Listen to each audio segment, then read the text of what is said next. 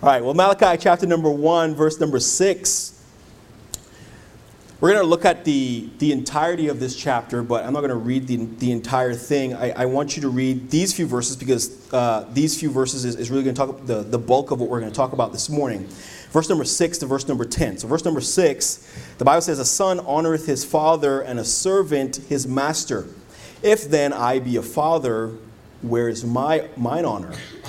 And if I be a master, where is my fear? saith the Lord of hosts unto you, O priests that despise my name.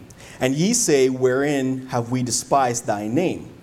Ye, ye offer polluted bread upon mine altar, and ye say, Wherein have we polluted thee? In that ye say, The table of the Lord is contemptible. And if ye offer the, the blind for sacrifice, is it not evil? And if ye offer the lame and sick, is it not evil? Offer it now unto thy governor. Will he be pleased with thee or accept thy person, saith the Lord of hosts? And now I pray you, beseech God that he will be gracious unto us. This hath by your means will he regard your persons, saith the Lord of hosts. Who was there even among you that would shut the doors for naught? Neither do ye kindle fire on mine altar for naught. I have no pleasure in you, saith the Lord of hosts, neither will I accept an offering at your hand. This morning, I'd like us to look at a subject called all or nothing. All or nothing. In 1968, prior to the Olympics in Mexico City, a man by the name of John Stephen Akhwari of Tanzania was just another marathon runner. An Olympic caliber runner, yes. He had won marathons in Africa, running with times under two and a half hours, and easily he qualified for the Olympics. But in Mexico City, as he ran, Akhwari encountered an obstacle he had never faced before.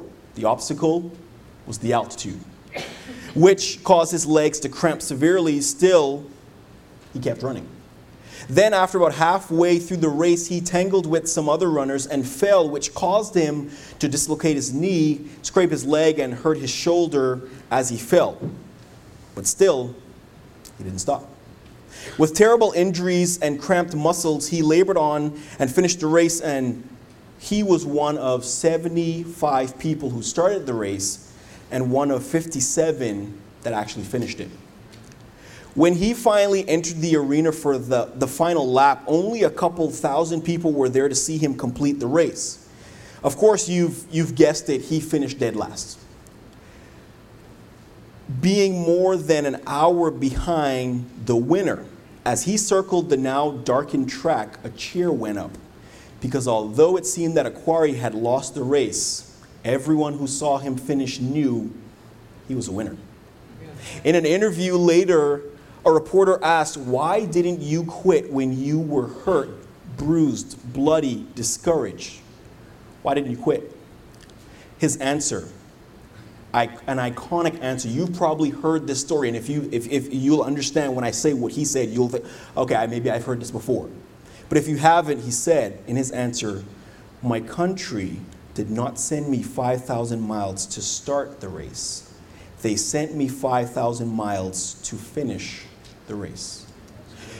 John Stephen Akhwari was not a man that only wanted to be known for being the best. He wanted to be a man that was known for simply giving his best. And I got to tell you, this kind of mindset today is getting hard to find. This kind of mindset today, we've now become a society that we believe that we should only give our best when there is a reward to be gained. We've, we've become a society that, to, that, that this notion of giving our best without reward has become foolish. For instance, maybe we, we work at our job, right? And we will give our best at our job because we want a pay raise or we believe that maybe our job is in jeopardy, so we feel that we need to give our absolute best at our job because we don't want to lose our job or we want more, a reward. Maybe we do the best that we can in school because we want the A. Maybe we do our best in our relationship because we want to woo the other person, right? And, and February 14th is here, right? It's, it's coming. And this February 14th, guys are going to do their very best to make their lady happy because there's a reward to gain. Even in sports, people will do their very best because they want to win. And if they ever feel like they won't, the effort to give my best is not worth it. Where did that come from? Where, where did, where, when did that happen? I'm constantly trying to teach the teens this in our youth group as, as we play games on Wednesday nights. Sometimes one team will be so far ahead that the other team thinks to themselves, uh, they already won. And I'm trying to guard that. I'm trying to, to put the, make them understand listen, never give up. You never know what can happen, especially if you have God on your side. You never know what can happen. So I'm trying to current, currently teach that to the teens because I, I don't understand where how have we become a society that giving our best without a reward is now foolish. And sadly, I believe that we've carried that mentality into our Christian lives. We've carried that into our Christian lives and sadly, even more so into our time of worship. I'm gonna be honest with you, I'm not, I'm not trying to. My, my goal for this message this morning, let me, let, me, let me just say this, let's get this out right away. I'm not trying to be rude. I'm not trying to be mean. I'm not trying to put anyone on blast. I'm not trying to be unkind. Okay? Simply, my, my sincere desire is that I would show you what this passage says and that the Holy Spirit, if you're saved, that the Holy Spirit that's living in you would convict you, that He would beat you up. Okay? And He would convict you of all truth. Okay, that, that's my goal. I'm not trying to be rude. I'm not trying to guilt trip anyone. That, that is not my goal this morning. But I'm going to tell you, it's high time we recognize that it is a grave dishonor that when we come to worship God, we give Him anything less than our best. Anything less than our absolute best. You, do you know that our highest calling is to give God our best? You think about it. In Matthew chapter number 22, when this, this lawyer comes to Jesus and he, he comes tempting him, he says, Master, which is the greatest commandment in the law? Remember what Jesus said? Jesus said, Unto him thou shalt love the Lord thy God with all thy heart, and with all thy soul, and with all thy mind. Our highest calling is to give God our absolute best. But how many times is it, sadly, that it, it, it becomes a reality that we come to church and we are half heartedly coming in here, we are apathetically coming in here, and when we're singing, Jesus saves, Jesus saves, half hearted singing Half heartedly, when the offering plate is given, we, we are grudgingly giving and, and we are half heartedly giving. We are, when in our ministries, we are half heartedly serving. In, in our prayer time, we are half heartedly praying. In our, teach, in our teaching, we are half heartedly teaching. And, and woe is me if I'm up here and I am half heartedly preaching. He deserves the best, he deserves it. And we're going to talk about that here later, but it is a grave dishonor to God that we come in here and we give Him anything less than our absolute best. In our passage this morning, we, we find a people that is accused of doing that, that, that very same thing, less than their best. God is going to use a prophet by the name of Malachi to address this. And Malachi is now prophesying during a time where the people had become comfortable honestly a little bit too comfortable, right? And uh, they grew lazy in, in following the law of God. They grew lazy in their worship of God. They, they grew lazy in, in their offering and sacrifices to God. And they, they grew to a place where everything had become routine and realistic. And we need to guard against that because that can happen to us. We've done this stuff for so long that we can just kind of walk in here and it's like, oh, yeah, man, I had a long day yesterday. Man, I had a busy weekend. Well, let me just let me just show my, my face in church and let me just do what I always do and let me just get through this day. Whoa. God doesn't deserve that. That's right. Amen. That's, that's dishonorable. That, that, that is dishonorable. And I sincerely believe that as, as, as they are confronted with the truth that God wants their best, as we are confronted with the truth that God wants our best, may we desire to get that squared away because that is not okay. Yeah. See, with, with the people in our passage, as they're confronted with the truth that God wants their best, you know what the truth that, that, that ultimately they're going to be confronted with is? That what they're giving is just not it. And, and, I, and I don't know where you're at this morning, but maybe we're going to look at this passage and we're going to look at what the truth of this passage says. And again, I'm not targeting anybody, I'm not throwing shade, as the young people say, at anybody. But sincerely, I just want you to see the truth, and the Holy Spirit that lives inside you, He'll deal with you about that. That's not my job. I don't want to play Him this morning. But are we giving our best? Are we giving our best? Ladies and gentlemen, I am not advocating for works-based salvation this morning. Let's get that, let's get that, let's get that out of the way right now. Okay, I am not advocating that we need to try. That we need to work hard so that God uh, can, can, can accept us and so that we can have uh, a, a salvation. No, we know that we are only saved by grace. We know that Ephesians 2, verse 8 through 9 says, For by grace are ye saved through faith and not, uh, faith, and not that of yourselves. It is the gift of God, not of works, lest any man should boast. I'm not talking about trying, I'm talking about giving. That's two totally different things. And we're going to talk about what that actually means because in this passage, we're going to look at three reasons why we should actually be giving God our best. We're going to look at those. And, and I believe that God, if we sincerely look at our lives, and there, there might be some areas, there might be one area, there might be some areas that we realize, you know what, man, I'm just, I'm just not giving God my best in this area. And my goal is that this morning we would get that taken care of. But before we get to these reasons, I want to explain what this passage says. I want to explain to you what's actually going on here. So, just if you're taking notes, by way of introduction, I purposely didn't give you notes notes because I want you to have the lines to write down as you as you feel need to write down. But the first thing, even starting in verse number one, we're going to go and try and outline the entire passage. Even verse number one, we see that Malachi is, is called, or even as he calls it, burdened to give a message to these people right? So the burden of the word of, of the Lord to Israel by Malachi. What is the message that he, first of all, gives? Well, the first message we see he gives is the message of God's love. We see the message of God's love. Look in verse number two I have loved you. The message is hey, don't forget that God loves you, Israel. Don't forget. And we see right away he gives them the proof of his love. God proved his love Look in verse number two. I have loved you, saith the Lord, yet ye say, Wherein hast thou loved us? God goes on, he says, What do you mean? Was not Esau Jacob's brother, saith the Lord, yet I love Jacob? In essence, what is he, what is he saying? God proved this love because he chose you, he chose them. He said, Israel, I chose you. In fact, you go back to Genesis chapter number 22 and verse number 23, and the Bible says, And the Lord said unto her, Two nations are in thy womb, and two manner of people shall be separated from thy bowels, and the one people shall be stronger than the other, and the elder shall serve the younger. God's telling them, What do you mean I don't love you? You forget, I chose you. You're chosen by me. I, I, cho- I chose you. He gives them this proof, and in verse number uh, three, he says, I hated Esau and laid his mountains and his heritage waste for the dragons of the wilderness.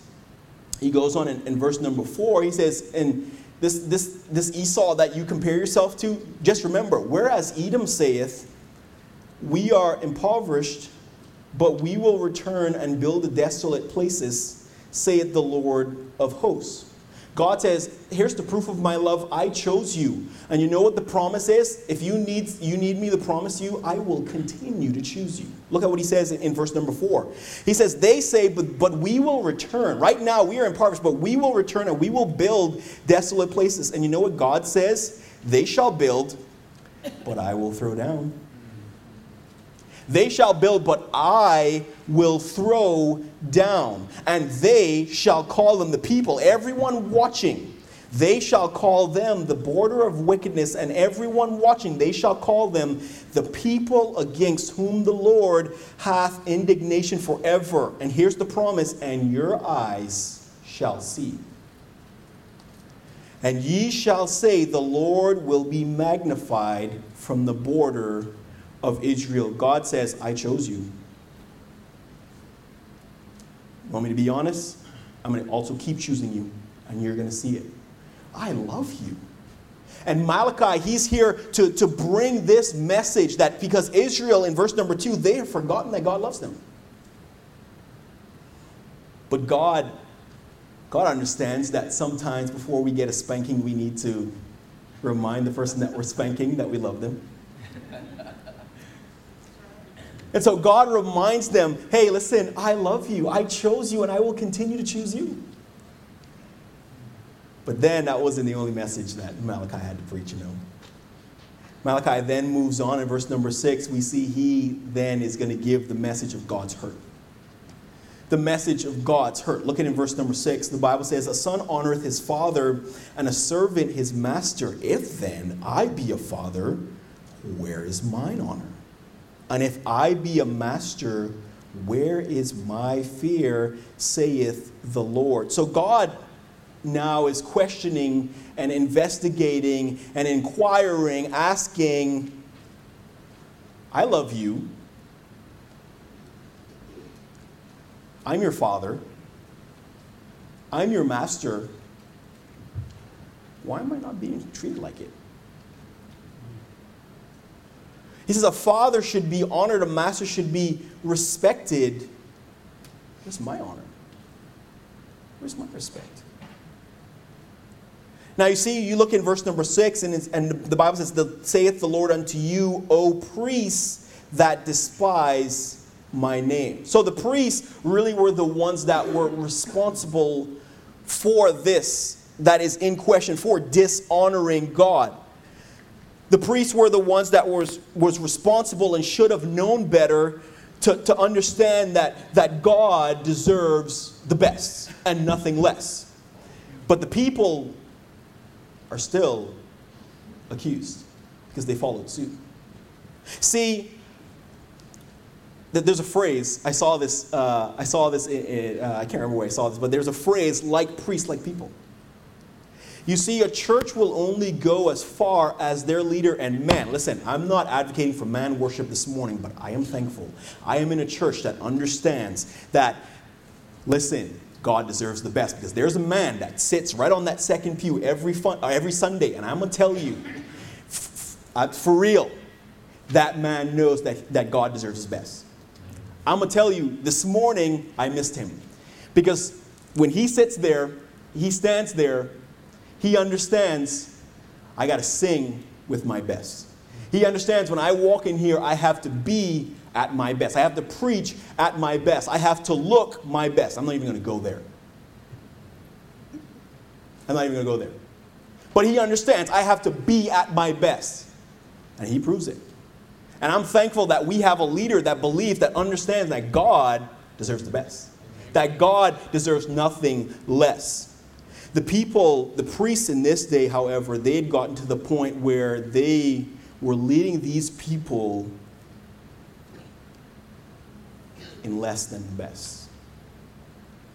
And God, at the end of verse number six, and he says, And ye say, Wherein have we despised thy name? God, God accused the priests, ye that despise my name, and they say, Wherein have we despised thy name? Man, it's so sad when, when someone's doing wrong, but then don't even know that they're doing wrong.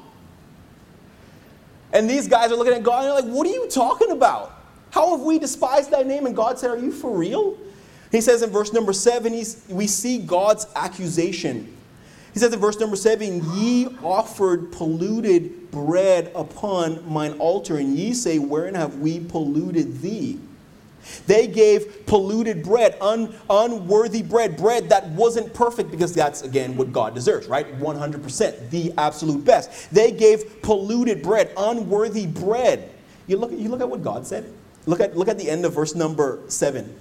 He says, In that ye say, the table of the Lord is contemptible. You know the word contemptible means to disesteem. So the word esteem means to view as valuable, to view as high. He says, by your coming and bringing this polluted bread, you're, you're saying that my table, what, what I am worth, is not that valuable. In other words, what, the, what he's saying is, you're saying that I am not worthy. If you bring me unworthy bread, you're saying that I am not worthy of the best that you can possibly offer. And God is, He's hurt. And look at verse number 8. Look at what He says. He says, And if He offer the blind for sacrifice, is it not evil? And if He offer the lame and sick, is it not evil? He says, I'll tell you what, offer it now unto thy governor. Will he be pleased with thee or accept thy persons? You know, one of the things that, that I think we all can understand and hear is that we give according to the importance of an event. For instance, if um, when it comes to my wife and I, if we're having someone over, we know that there, I, I already know that in my wife's mind, there's going to be a certain level of how decked out things are going to be. If the teens come over, we're going to use paper plates. I, it, not even, I didn't even think about that. If the, if the teens come over, we're going to use paper plates. If someone else come over, let's say it's uh, some, a, a, church family over uh, in here, or maybe Pastor Misani, or someone in here, then we're to probably pull out the dishes that we hardly ever use. And I, I know for a fact that if my wife found out that the President of the United States wanted to come into our home and have dinner with us, we would get either the best that we have or we would go and buy something that's even better than that. Because according to the level of importance, is how much we're willing to give. Right? It's how much we're willing to give. So, so the, the illustration is offer what you're offering me to thy governor. Do you think he'd be pleased? Honestly, I don't even think you'd offer it to him because you know he wouldn't be pleased.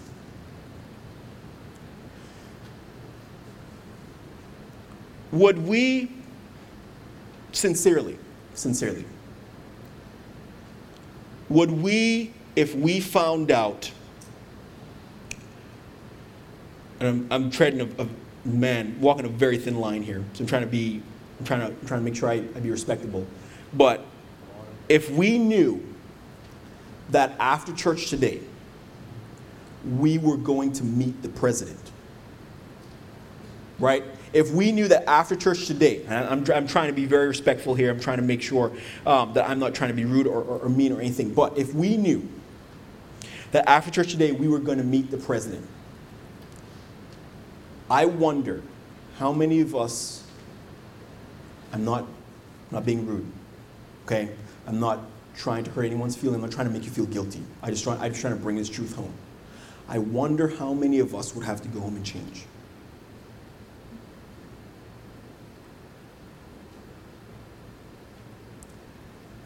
The level of importance, I wonder, is God more important than the president? I think many of us in here would say, yes, he is. Then when we go to meet the president, I don't think there's anyone in here that doesn't understand that there's a certain level that we should be when we, we should act or we should be around when we go around the president. But if, the, if God is above the president, then why is it that when we come to meet God, the honor and the respect for how we present ourselves to God is not as good as when we meet the president? Now, let me, let me try to put your mind at ease. If what you have is your best, if you consider that to be your best, because I'm not talking about out here, I'm talking about what's in here. I'm talking about the intention of the thing, I'm talking about the heart your absolute heart. Okay? Because it, it, it might be that when we were coming to church sincerely, we, we woke up and in our heart of hearts, we thought, oh, yeah, I'm ready. I'm going to give God my best today. But it might be that we got up and we are just like, oh, just same old, same old. Okay, well, well, this, okay, well, I'm just going to do this and I'm just going to do that because I, I want to be comfortable today and blah, blah, blah, blah, blah. And we're not thinking about who we're about to go meet. Because the presence of the Lord is here. Is he not? Yes. He is. So I, I give you that illustration. I'm not trying to be mean. I'm not trying to be rude. I'm not, I'm not trying to uh, get you to decide anything, even with that question. I'm not trying to get you to go home and say, you know what? Yeah, maybe I need to. But think about that question. God, what God is trying to do here with these people, He says, This offering that you give to me, offer that to the governor. Do you think he's going to be pleased with that? And I know they would say no. So Malachi is responsible for giving God's God's uh, uh, uh, uh, hurt, the, the message of God's hurt, and, and we see God's question and God's accusation and God's illustration. But then you look in verse number 9 and you see the message that Malachi gives, and he says, Well, here is the message of God's admonition.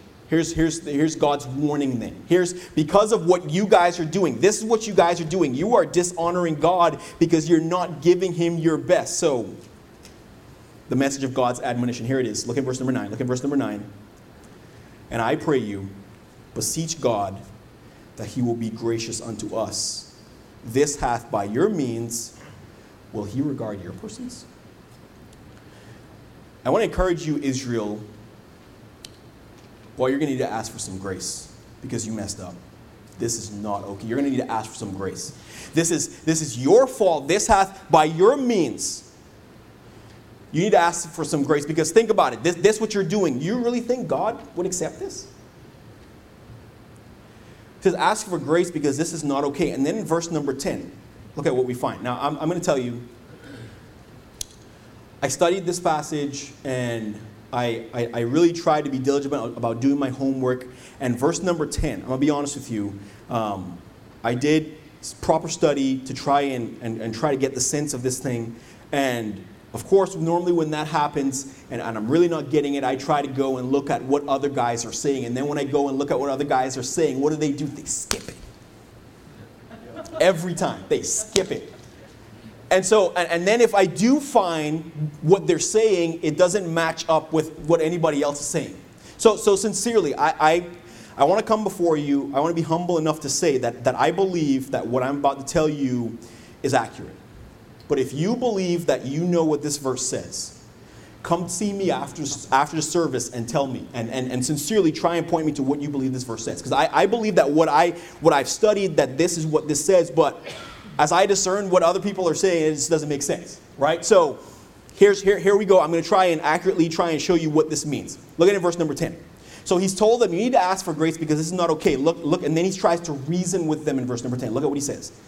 Who is there among you, even among you, that would shut the doors for naught? So, in other words, who is there among you that would shut the doors for, okay, the word not we don't use, but it sounds exactly what, what you're probably thinking, and it means for nothing. It means for, for no cost or no reason or, or, or uh, no value. Who, who among you would shut the doors for naught, for nothing, right? You wouldn't. And, and then I think we can understand this better because then we'll look at what he says. Neither do ye kindle a fire on mine altar for naught. In other words, you flip that around who in here would open the doors and come in here for naught? What is he saying? You wouldn't close the doors of the church for no reason because there's something to be done here. You wouldn't come in here for no reason because when we come here, there's a reason that you're here, and that is to worship me. If that's the case, okay, let me, let me, let me put it to you this way. Let me put it to you this way.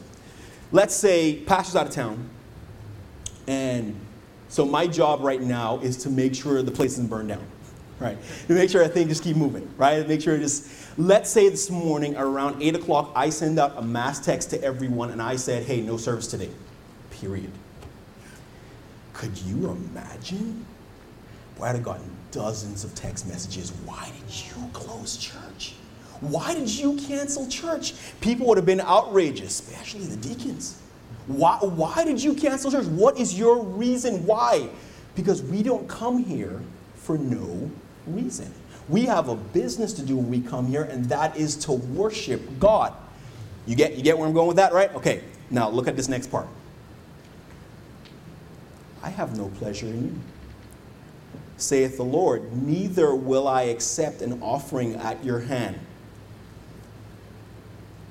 I believe what he's trying to say is if there's a, a reason that we come here and it is to offer to god it is to it is to worship god if there's a reason that we come here then why do we come here and not do it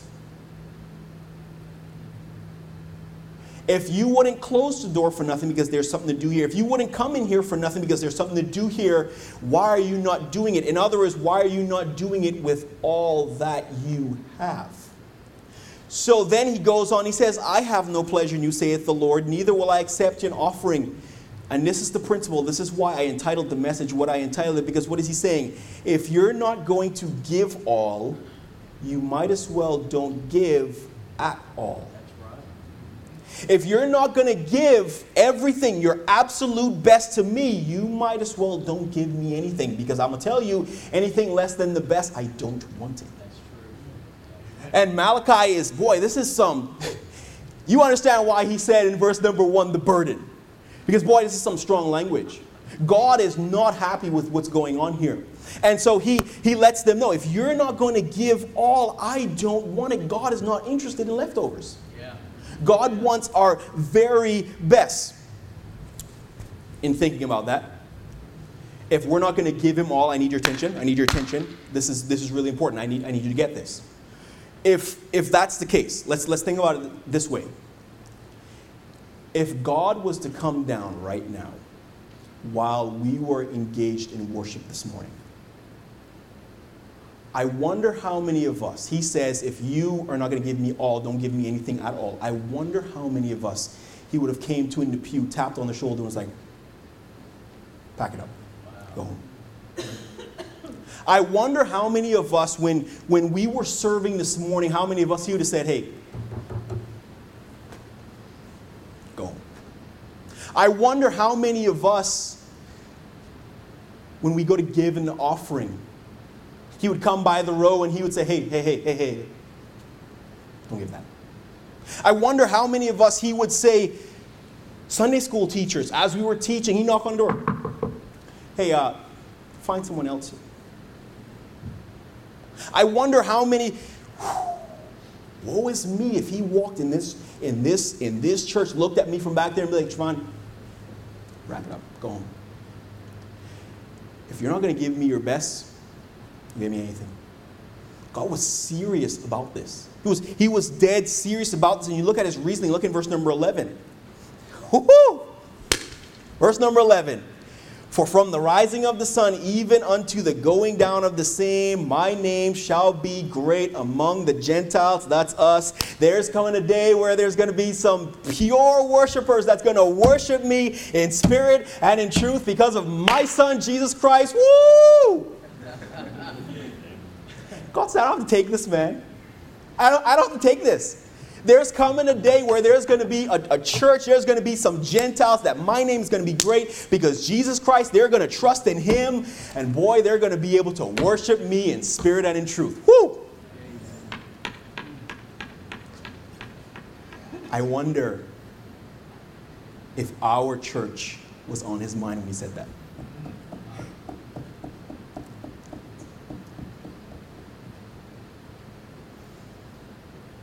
Says, in, in, in every place incense shall be of offered unto my name, and a pure offering for my name shall be great among the heathen, saith the Lord. And he goes in verse number 12, he says, But but but my name that's going to be great, you, you've profaned it. He says, in, in that ye say the table of the Lord is polluted, and, and the fruit thereof, even his meat, is contemptible. These, these Gentiles, they're going to come, they're going to worship in spirit and truth, and you guys right now, you're you're saying that I'm not worthy. To them, I'm going to be worthy. Because they're going to recognize that their salvation is through the, the one that I provide, and it's Jesus Christ, and, and they're going to recognize me as worthy. But you guys, you're you've profaned it. And then you even on top of that, in verse number 13, ye said also, Behold, what a weariness it is. Not only have you said that I'm not worthy, but then you, you, you're, you're complaining about it. You're saying it, it's a wariness to be able to give all this, give my best to God. Like, like I don't deserve it. Like I'm not worthy of it. It says in verse number 13, and, and ye, ye brought that which was torn and that and the lame and the sick. Thus ye brought an offering. Should, should man, should I accept this? Look in verse number 14. Oh man, listen. But cursed be the deceiver, which hath in his flock a male and voweth and sacrificeth unto the Lord in a, a corrupt thing. For I am a great king. God says, I know who I am. I'm a great king. Is he not a great king this morning? He is a great king. God says, I am a great king, and my name is dreadful among the heathen. God, God says, you know what? It is it is inexcusable. It is, quite frankly, wrong. Back in those days, uh, uh, there would be some people that would vow, I'm going to give uh, God the best that I have. I have this thing, I'm going to give him my best. And then when it came time to give, they gave less than their best. God said that that is deceitful. And you know, honestly, I believe that that's true. You think about it. This morning you said to yourself when you were getting ready for church, I'm going to church and I'm coming to worship God. And then you got here and maybe you didn't do that.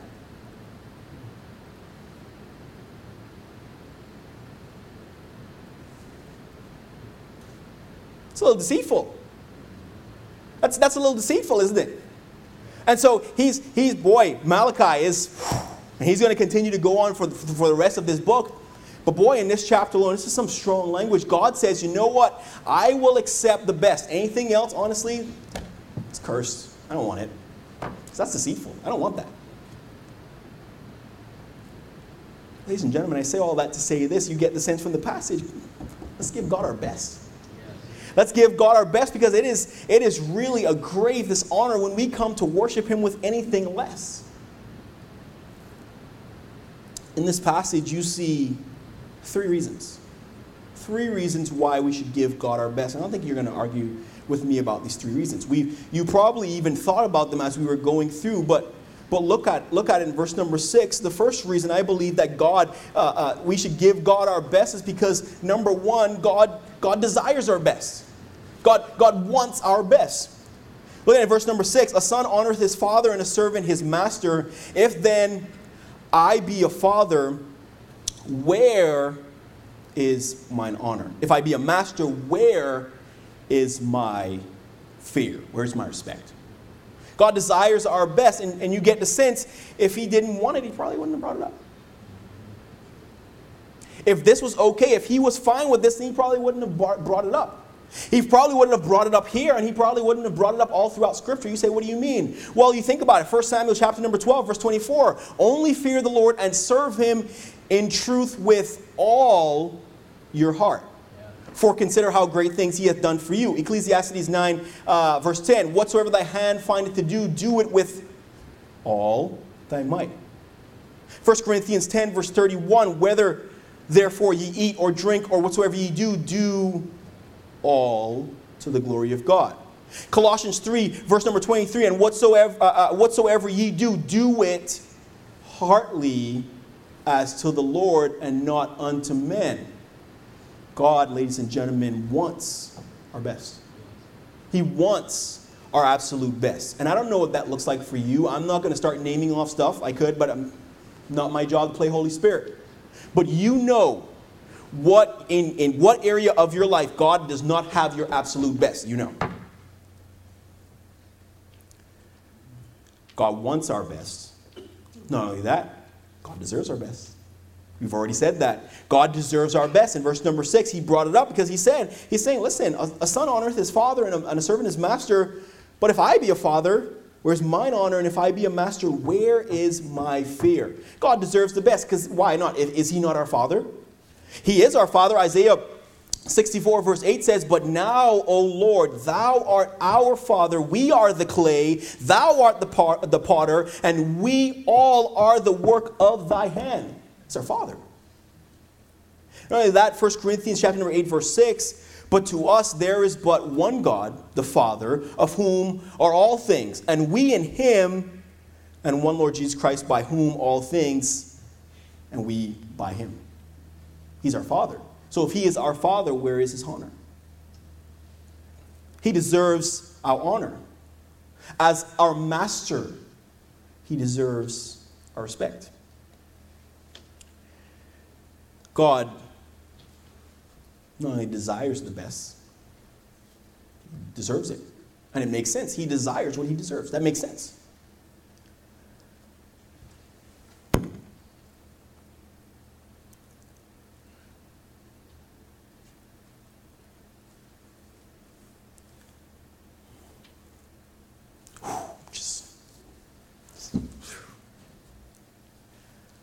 I'm going take responsibility for my generation, not your generation, not the lower, my generation. I find, I look west, I look east, I look north and south.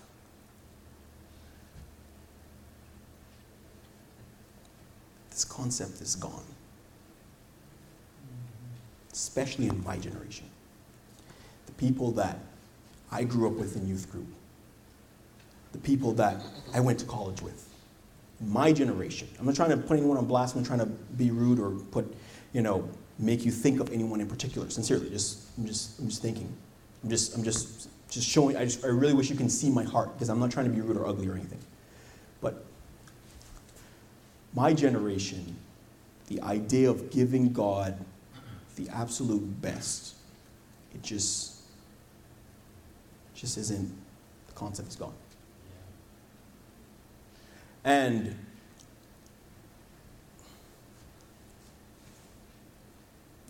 the reasoning I, I've heard so many times is that, well,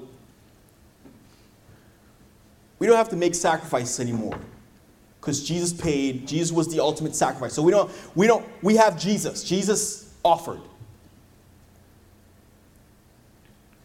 But doesn't Romans 12, 1 and 2 say that we are to present our body a living sacrifice? Another argument I've heard well, we have grace. So you're telling me that because God sent his son to die on the cross for our sins, and, and he died, was buried, rose again three days later, and, and we can have eternal life through him. And, and, and, and, and God gave this son. That, that was the grace of God. We call the grace of God God's riches at Christ's expense. So you're telling me that because God did all of that, that all of a sudden he is not worthy? If anything, that makes him more worthy. Right? But then I look at this passage, and there's a third reason why we should give God our best.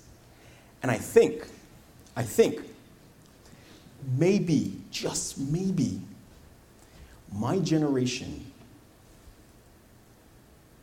never fully comprehended this fact. Third reason we should give God our best because he demonstrates his best. He gives us his best. So you look in verse number 9. Look at, look at with me in verse number 9. So Malachi goes and he tells the people, hey, God is not happy.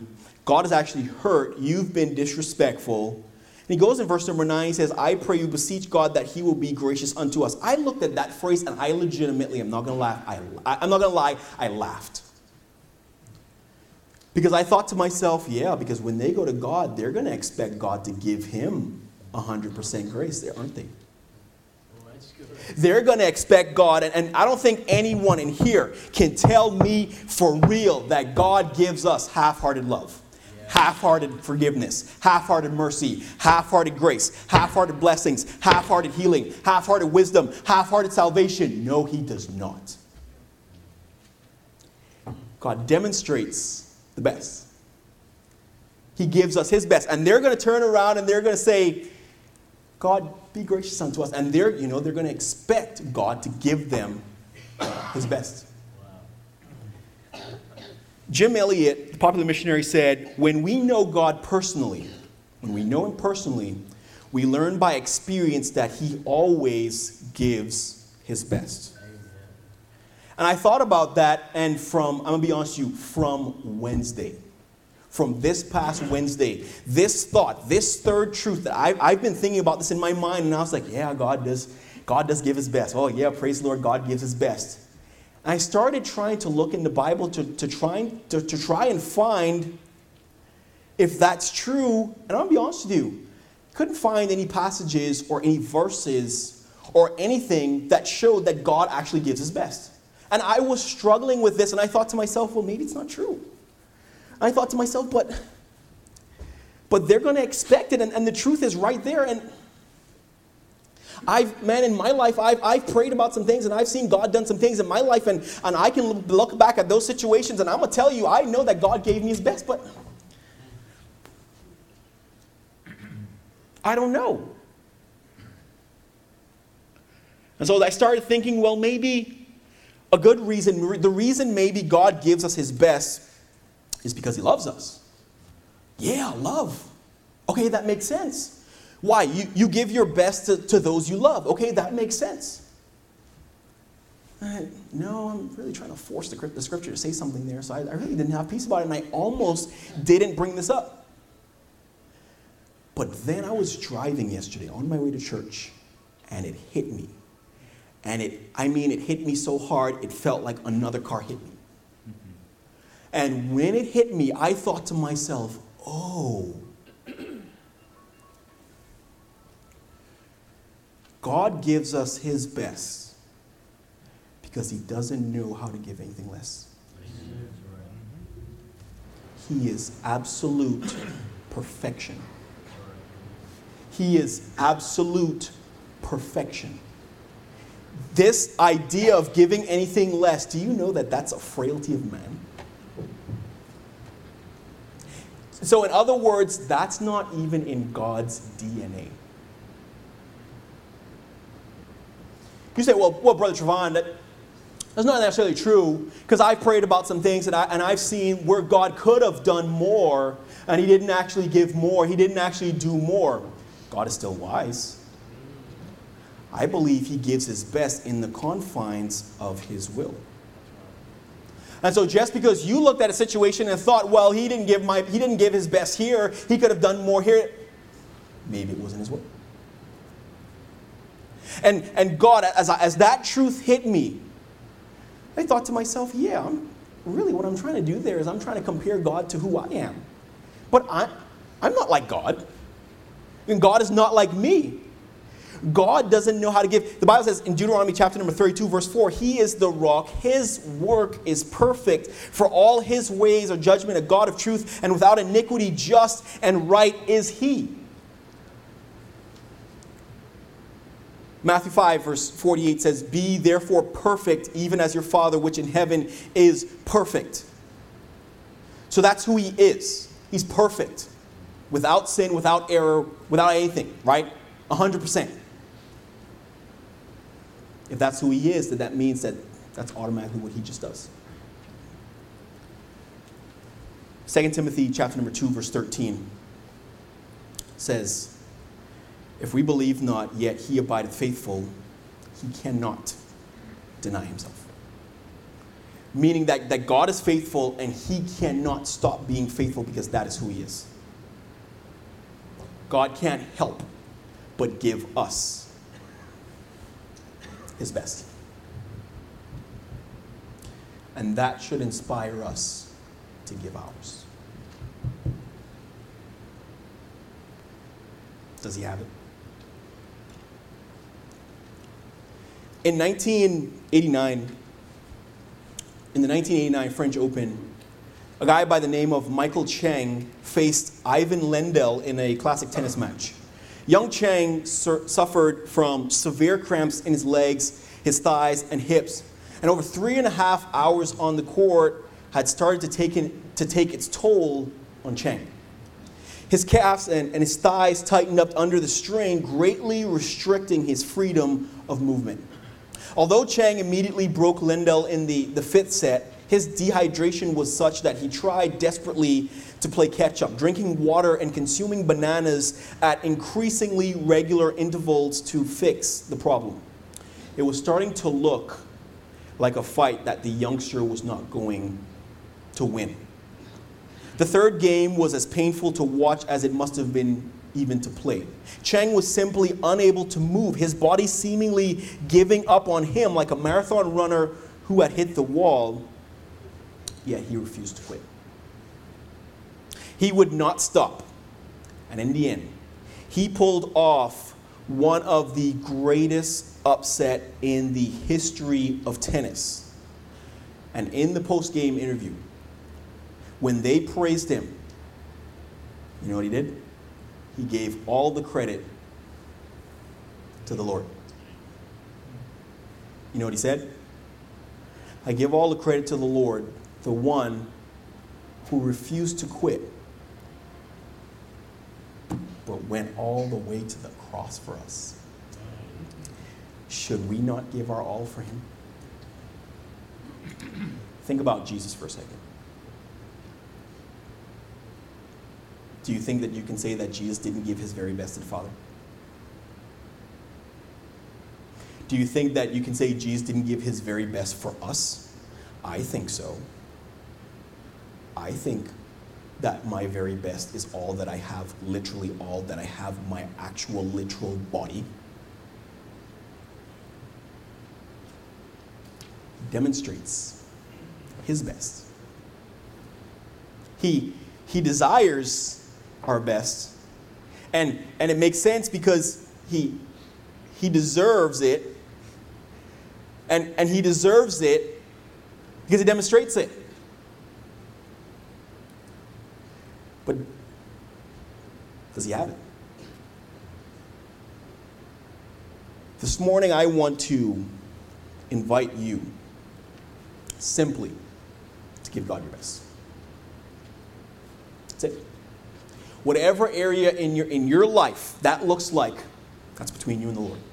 But I want you to, to simply give God your best. Why? He wants it, He deserves it, and He demonstrated it. May that inspire us to give God our best. So, what does that mean? When you come in here, you worship, your best. When you sing, may you sing your best. When you serve, may you serve your best. When you witness, may you witness for Him your best. When you teach, when you preach, I'm just saying in our, in our worship, our best. Deserves it. And I'm going to tell you if there was a passage that said, you know, thou shalt give the Lord thy best and nothing after that, that would have been enough for me.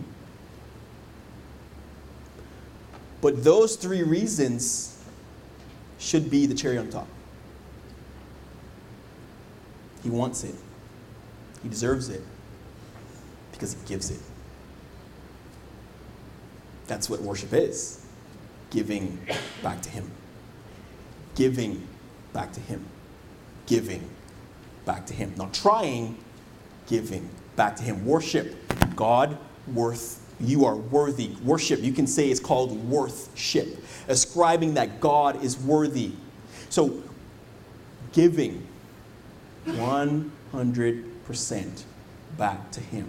Whatever area that looks like to you, may you do business with God this morning. Let's go ahead and pray.